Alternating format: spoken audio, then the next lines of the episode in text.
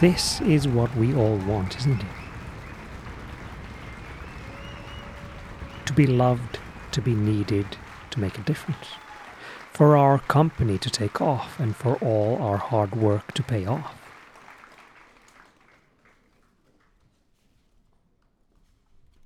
But what happens when the music stops and things don't go the way you planned?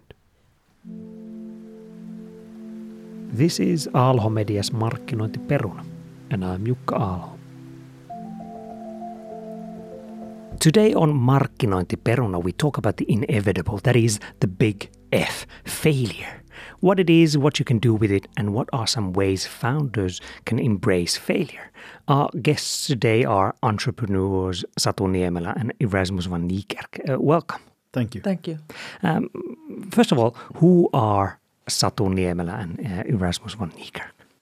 Well, I grew up in a small town, not exactly thinking big, but uh, not thinking small, meaning I wasn't limited in my thinking that something isn't possible. I had worked for Nokia, I think, more than a decade when I realized that I wanted to work for myself. And in a way, wanting to avoid working nine to five led me to work 24 to 7, at least for a while. Yeah, and I'm um, originally from South Africa, from a very small town. Uh, I grew up in a family where everybody was always encouraged to make their own decisions, and I've always been an entrepreneur from a very young age. I've always liked finding problems and fixing them. And um, even when I was at school, I already started some small businesses. So I've always been entrepreneurial. Yeah, can you give us a quick recap of your uh, the startup story that we're gathered here to talk about? Yes, we had recently become parents and we had found a gap in the market for a baby tech product. And I had already made the decision to leave Nokia at this time, and Erasmus had just sold his first company. So there we were with, I think, a then six month old. And we took the leap. We became entrepreneurs. We started a company. And then I think a month later, then we found out that we were expecting twins. So then, rather quickly, we were in a situation we, where we had three young children, and we were working on this uh, product development project. And we were developing a hardware device, multiple apps, a web portal for international markets on an absolute shoestring of a budget. And looking back, I don't, I don't know how we did it. But work and family was really everything we had time for. And it was exciting it was fulfilling it was educational. It was a lot of fun until it wasn't Yeah, I have to say that we managed to get really far with this project as well. We basically did the project twice. So we started off with um, with a, a, a Finnish um, hardware supplier that was going to design our hardware for us, and then they had a bit of a upheaval in the company, and they had to drop our project after almost a year and a half. And then we were basically left with a whole um, software platform that we had built. Um, we had already get, gotten our packaging ready. We had everything ready, and but we didn't have any hardware. So um, then we had to jump in again and kind of start the hardware from scratch. So we and at huge amount of cost, I have to add, and um, and then we found suppliers for the hardware, and we basically built the whole system from from the ground up again, bringing the new hardware into it. And we made it into international markets. For example, we launched in the UK. We got contracts with Tesco, Argos. Um, I always have to say Argos is the biggest catalog retailer in the world. Um, then Boots. Um, we were in John Lewis.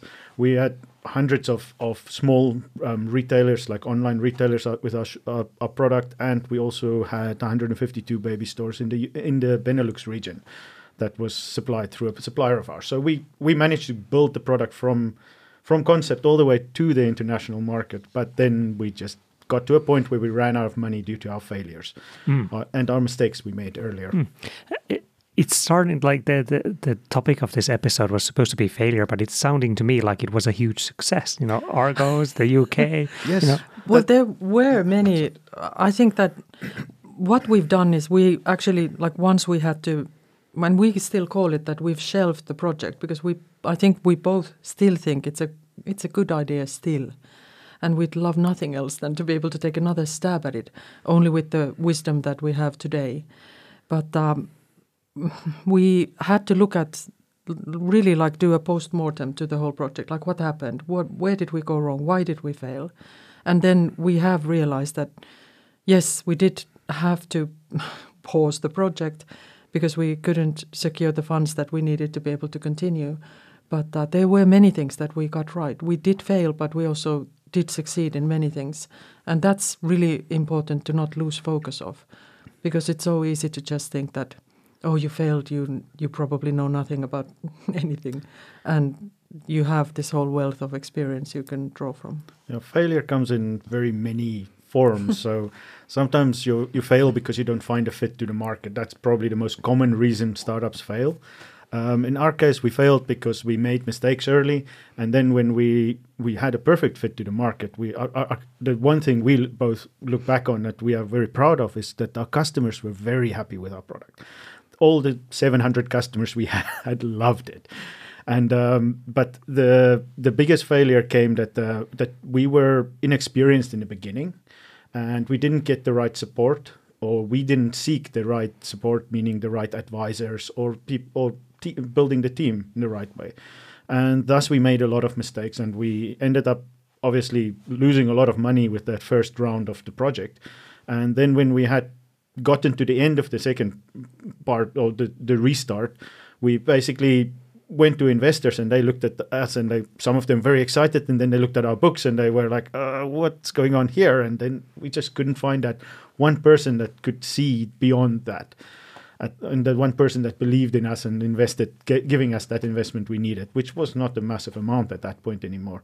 So even though we found a market fit, we just ran out of money, and we just at the wrong time because there's that gap between angels and and your first your um, first round, um, and we just couldn't find find that person mm. to believe in us. Mm. And I have to add that if I was an investor, I would do the same thing because the in like you get to pick and choose who you invest in. So why would you invest in something that comes with more red flags than something else? And we were and continue to be a married couple against some odds. But uh, of course, like a couple working on something together, three young kids, we had hardware that is an absolute red flag for many investors. So there were things already counting against us.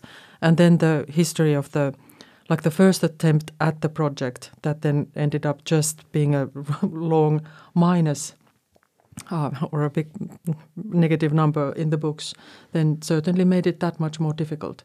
Another thing I'd like, like to just point out that a common reason why uh, startups fail is that the, the, there's no financial viability. Even if they do get the product finished and they are able to start selling it, the math doesn't make sense. Like many startups just lack, they somehow miss the steps, miss taking this important step that ensuring that, okay, is there a market for what I'm making and then is it going to be pro- profitable to sell it in the end? And we also ticked that box. But sadly, we just couldn't raise the funding. If you uh, look back on that one moment or those moments when you realize that, okay, maybe this won't, maybe this isn't going to work out. Maybe, maybe we are a failure. Maybe our company is a failure. Uh, was there such a moment? How would you describe it? I would say there was many such moments, but uh, a little bit of a boxing analogy. We went down swinging. We really went all out, and um, we over the years we took part in many competitions. We um, were chosen for, like for example, vertical accelerator in Helsinki. Um, we were uh, chosen for an accelerator, uh, specifically Arclay Brink in Poland, where they were looking for hardware products. We went to every and any place we could. Um, we had great opportunities over the years for for cooperating with, like for example, Chiesi. It's one of the biggest pharmaceutical companies in the world, um, and basically uh, we turned every stone we could, and probably like 2018 going on 2019, maybe a little earlier, we we knew we were in trouble, but we were we were fighting the whole way. I that's also like kind of my experience as well is that there's no one point that that's when we like officially kind of threw the towel in. That there's it there's no point in my memory, at least, although memories uh, we we don't really remember a lot. I think that it was such high stress mm. times that talking about things, he remembers something, I remember something, and then we piece from that together, mm. kind mm. of a, a shared shared experience of what really happened. But there was no one memory or one point in time that okay now it's over. But it was really a slow death that we were turning the last stones. That we needed the funding to keep going, and may like we had a joint venture in Hong Kong towards the end, which didn't go anywhere. Actually, two joint ventures in Hong Kong that didn't go anywhere. We had, we were talking, still talking to many investors and just trying, trying, trying, and then at some point, I I'm thinking 2018, 2019, the summer of 2019. Then we took our first summer holiday for nearly 10 years. Like we just took a pause. That okay, what are we going to do now? And then we then we shelved the project, and then immediately, I think August 2008, 2019. What is it? 2019. August, yes. We had our first consulting customer, and then we were doing something else from that point on. Hmm. So in some ways, you, you you didn't fail. You pivoted. You learned from the market, and then you pivoted. Well, that is true. The company is still alive. I mean, obviously, having generated a lot of losses, but uh, we're on our way of paying off the last debts that are in the company, and we have started to do something else. The hope is to be able to, at some point, really, I think that we both would like to do something new again, like really work on something, a new product development project again. Consulting is really interesting. It's it's difficult. It's interesting, completely different.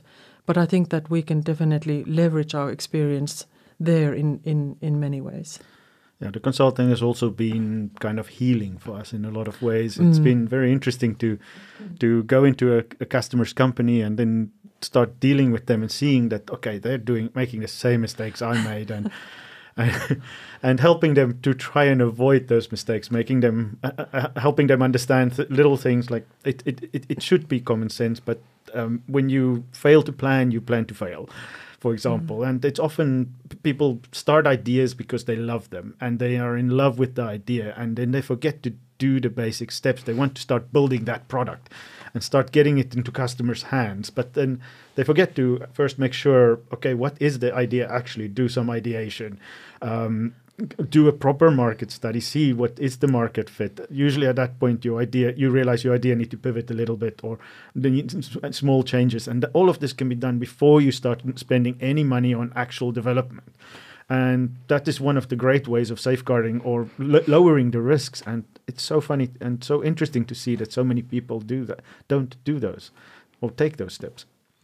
But I think that really coming to terms with we us having to pause the project because it was really it was all we lived and breathed for so many so many years that it was hard it was genuinely hard and i think we had to mourn it as a loss really go through exactly. the different stages mm. uh, of grief and i think that at some point really if i'm quite honest i was looking for someone to blame for it it it took time to uh, really realize that you know the you know you are responsible for how the project turned out, and it it's it wasn't easy. Some hard lessons that you mm. ha have to learn, mm.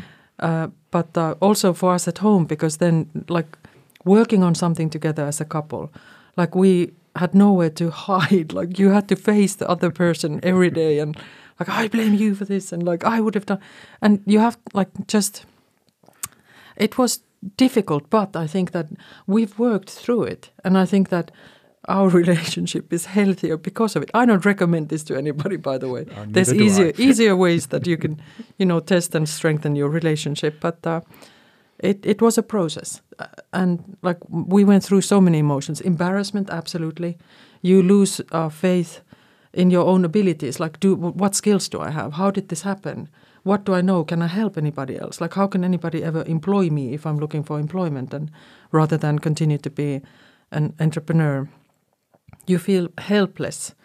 You're definitely, and this is true for me very much, that I have, I think, an inbuilt fear of failing again.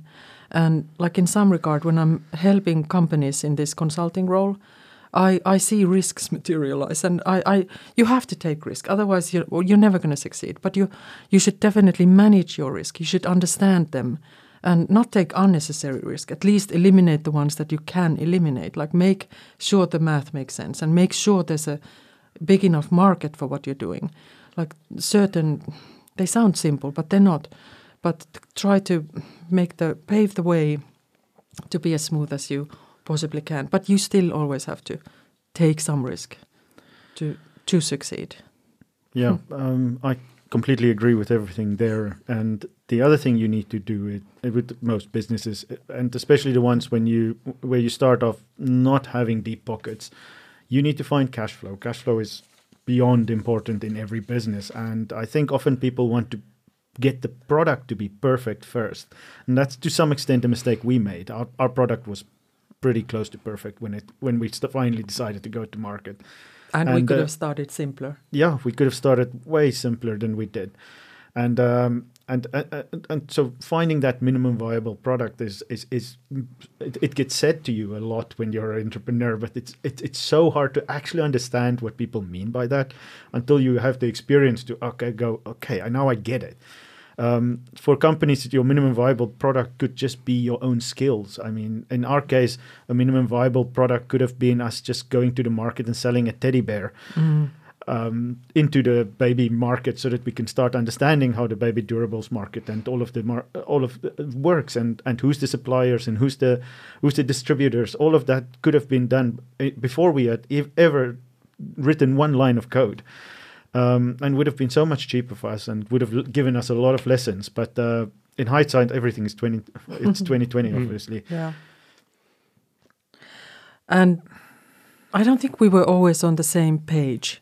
No, I think we thought we were, but then, like, really, when we did this post mortem, then we have analyzed things and, like, we remember things a little differently. And we have not always had the same opinion of what we're working towards. And that's extremely important to have. And would probably work harder to ensure that if we were to do anything like this again. Yeah, I have to say that I've I've started thinking a lot about processes, and that's just often something that uh, that companies once they're bigger, they think uh, uh, startups think they can leave it for later, and um, it's so important to just have a basic process. For example, for new ideas, what do you do if somebody in your company gets a new idea? Do you, do you drop everything and start running around trying to see how this fits into your current idea? Uh, obviously not. So so have a process for that. Have a process how you can work through bringing those ideas into in, in, in, into what you're busy with. Um, so so yeah, getting the, your processes in place as early as possible is extremely important, even for startups, and that is often a thing something startups overlook. So to One their own detriment. Yeah, and then sorry, one important process to have is a process for decision making. That how are decisions made? You have to have some framework. It cannot be winged. Like you have like how base it on something. At least like if necessary, it's not ideal, but vote if needed, and make sure that like utilize a board or, or at least an advisory board, if not an, uh, a real board of of advisors. Definitely a, a good idea to ensure that you know things are properly documented and then there's like a framework really for making decisions that's important Yeah, and have a board. That's something that uh, that is often seen as as uh, kind of something on the side that people don't do properly. It's just the founders basically wear the board, and often they forget that the board is actually a, a body that can help you make decisions. They help you set your direction and make, and um, they come with experience. So Exactly. get get the right people on your board and make sure to use them. Hmm. Yeah, plenty of good actionable tips here. Um, mm, well, there's one one thing, one question I need to ask is like, let's say there's somebody who hasn't failed yet. Do do you think it's enough for them to hear the advice and and to you know to be able to steer clear from failing, or do does one need to fail and keep failing? i would say that you don't have enough time to make every mistake yourself. You should definitely learn from other people's failures. But i think that it's also it's a different experience if you have failed personally than if you look at somebody else and you're like oh well i would have probably done it differently. I mean i, I wouldn't have failed in that position and then it's a different learning that you i mean you really learn it in your bones when you fail personally it's yeah, failure failure teaches you a lot um, and you can see often when you look at some entrepreneurs, some some some were successful the first time, and and they have a completely different attitude on on entrepreneurship than those who have failed a couple of times. And um, I think those who have failed a couple of times, I would much rather invest into them than I would into somebody going at it the first time. But then on the other hand, if you have somebody who, who's, who's having a first go, if the, if that person is willing enough and um, does not let their ego get in the way and have the right people around them, then they are setting themselves up for success as well. And that that that's very important, I think.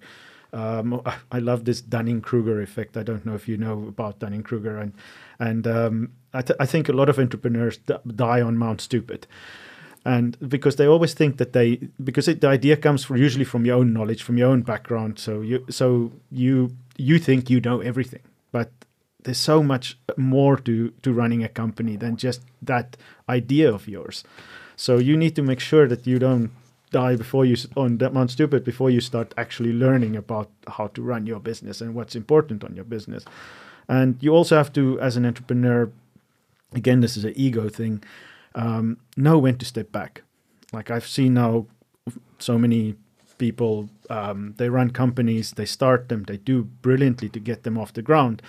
And then their skills are not suited for that company anymore, and that and then the company just dies and it's because they didn't step back. They didn't know that okay my skills have now ended and i need to get the right people in to take this project forward. And it's to their it, it, it, it's their company. It's their baby that they're letting die because of their ego.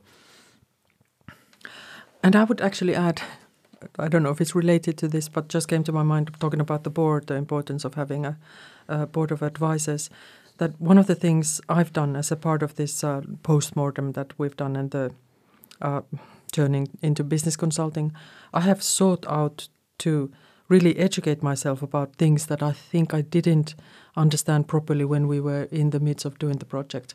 Like I've done some board professional or pro- professional board member courses and chairman of the board chairman courses. of the board courses. Then uh, the specialist vocational degrees on product development, foreign trade, corporate management, sales and marketing, things like that because I think it, it was really uh, it's important to kind of like have an intuition about things as well. And you learn by doing of course but then like having a framework that you can lean on that okay th- understanding the theory is also very important. And especially if you're going to try to you know help others. But then if you're taking on a big project very useful. I would definitely recommend that to anyone kind of a mini MBA is mm. doing it yourself and really learning from that. But then it's important that you do learn from it. Mm. Yeah. Before we move on to the actionable frameworks, there's one question that I've, I want to ask you is you already talked about how you handled failure and how you handled as a couple and as a person the the failure.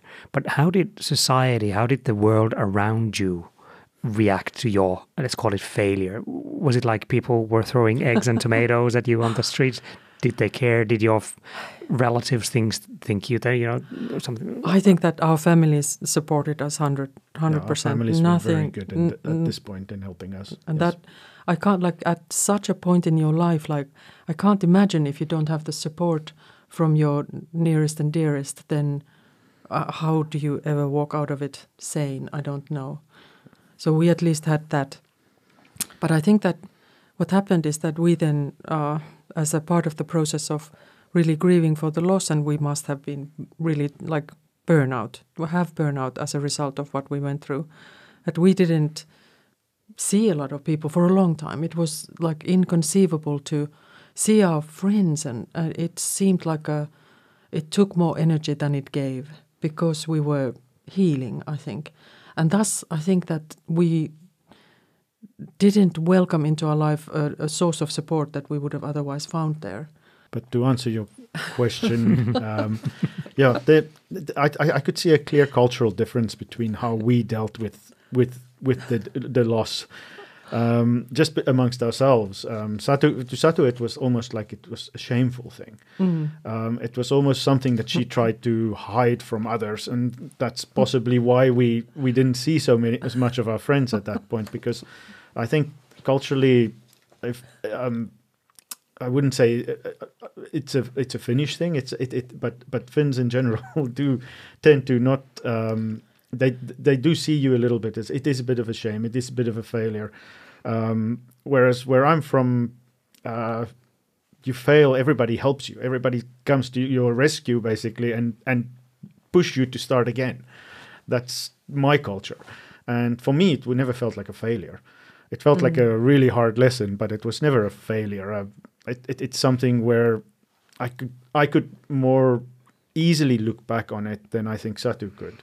It hurt it hurt a hell of a lot, but it wasn't that that I felt that that that um, I am now a failure because of it.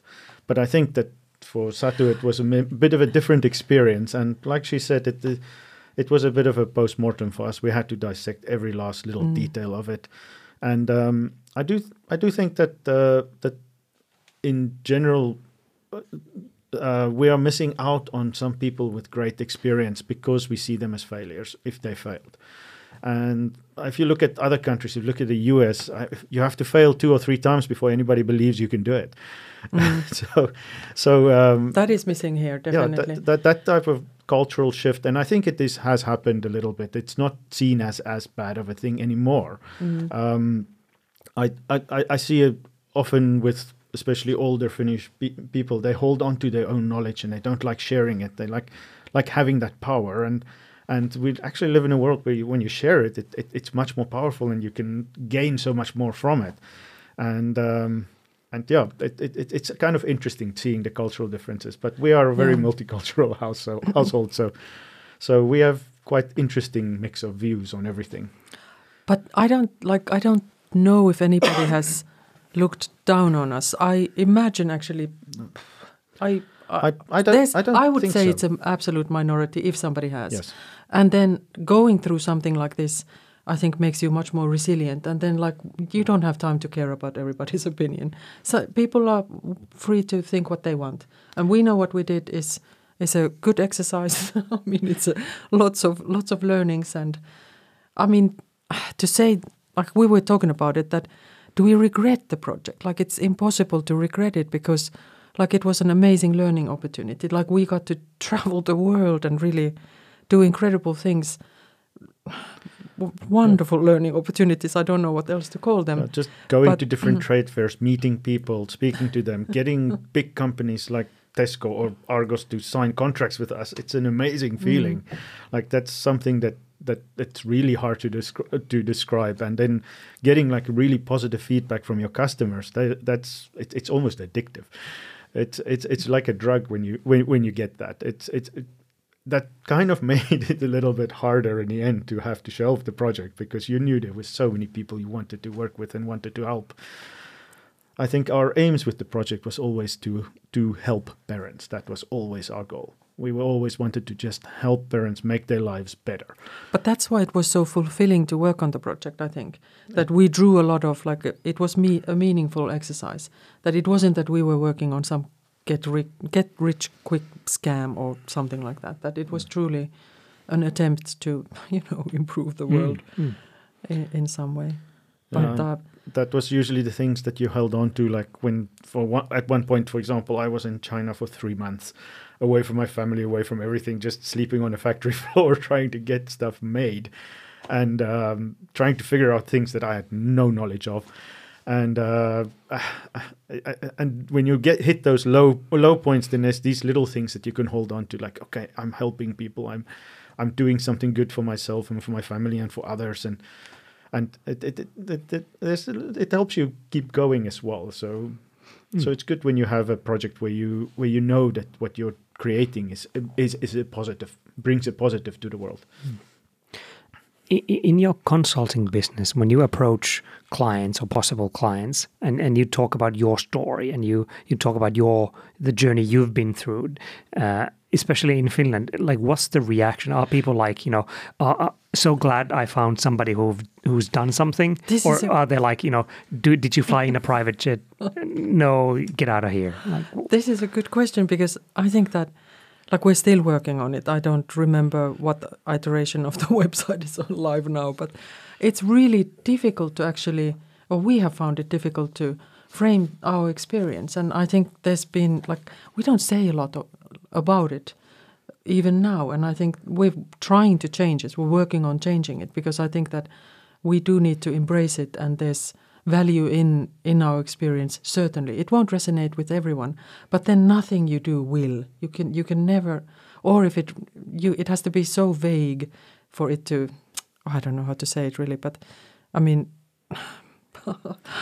it has to be specific even if it's relevant only for a small audience. And that's what we're still very much working towards in like packaging and really find realizing it ourselves as well that what are the key things that we can help companies with? Because i think that we're still kind of figuring out that okay there's certain things that i have a little bit like maybe paradoxically funding is the reason or lack of funding is the reason ultimate reason why we had to post well shelf the project. But now funding is one of the things i mainly help companies with because I have I have had to learn how like public funding specifically, but also investor pitches and, and things like that. But um, so we're still maybe working on the portfolio that what are the key services that we can bring the most value with to our to our clients. Yeah, but our clients, the reaction I think is it's never really negative. It, it they they realize that okay that it's not about the fact that these people have failed. It's about what do they know now and that's what's going to help them. So um, I think in general, most customers we've had, they have actually been kind of it hasn't affected how they think about us. Uh, it, what, what we deliver to them is important to them. So from from that perspective, I don't think it has been too big of a problem. I do think that we have missed out on some customers that we don't even know that we've mm. missed out on um, because they looked at us and went, okay, they failed, so they can't help me. And then they move on. And, and that, it's their fine. loss. That's fine. yeah. yeah. Well, I think we've con- convinced a lot of people, at least some people, to, to embrace failure uh, and and learn about it, and then they're a little bit more ready. Um, do you have um like we've we've had loads of good golden nuggets of, of wisdom about the board and the funding and all that stuff, uh, but is there um a framework or a way of thinking for for startup startup founders or entrepreneurs that you know that you want to share or somehow you know package your your main learnings? Is is there a framework like that? Um, yeah, that we we like to think that there's a, a process you can can take. It it, it, it um, we've taken the emotion. If you take the emotion out of it, then you just take it step by step. Um, if you start off by with your ideation, if you, um, however that starts, either by you looking at a market and finding an idea, or if you have worked in a market and come up with an idea, um, and then making sure you have your market fit, and then making sure that that the that the math makes sense, that you're going to going to be able to build a product that's going to be profitable. Then figuring out how can you make money as fast as possible, um, what can you sell in the meantime to fund your project. Uh, there's actually a lot of companies in Oulu. Even if you look at at um, I don't really want to mention companies, but there's like hardware companies in Oulu specifically that that they have taken that approach. They're massive companies. They do customer projects. They they do eight nine million a year customer projects, but their actual goal is to build their own product, and that's because they start and fund their own product by that those customer products or projects. Uh, so so making sure you you you think about how you're going to get from where you are to where you want to be. Uh, it's never almost exclusively ever a straight line between the two points. You have to take a few turns and make a few mistakes and do a few things in the mi- meantime. And um, so, so yeah, from that perspective, uh, uh, for ex- one of the things we've started doing is actually giving a broader help to companies. So we would hold their hand from ideation all the way through to the point where they're ready for for um, for starting the the development part of the project. So helping them, um, it, you can do that in as little as twelve weeks if you just take the right steps. To be funding ready, like this Yes. is a this is a framework we actual framework that we've we've worked on, but it's really hard to imagine that who are the customers because many, especially startups, that would really benefit the most from something like this. They don't know what they don't know yet. So it's very hard to how do we get them to be aware of such a service, for example, and then bigger companies that do like uh, development projects continuously, they have proper like they don't they're not our target audience anymore. they they have these types of frameworks in place usually, and um, but then on the other hand, I I, I I've spo- spoken to a lot of clients and and um, people who have companies that have millions in funding and they have um, been in existence for ten years. They're about to get their product to the market and. And then you ask them, so what's your process for doing anything? And they have none of that in place. So they have never gone from being a startup to being a company yet because that's the kind of step you have to take. That's almost the first step you have to take to go from being a startup to being an actual viable company, is to put your processes in place so you know how you do things.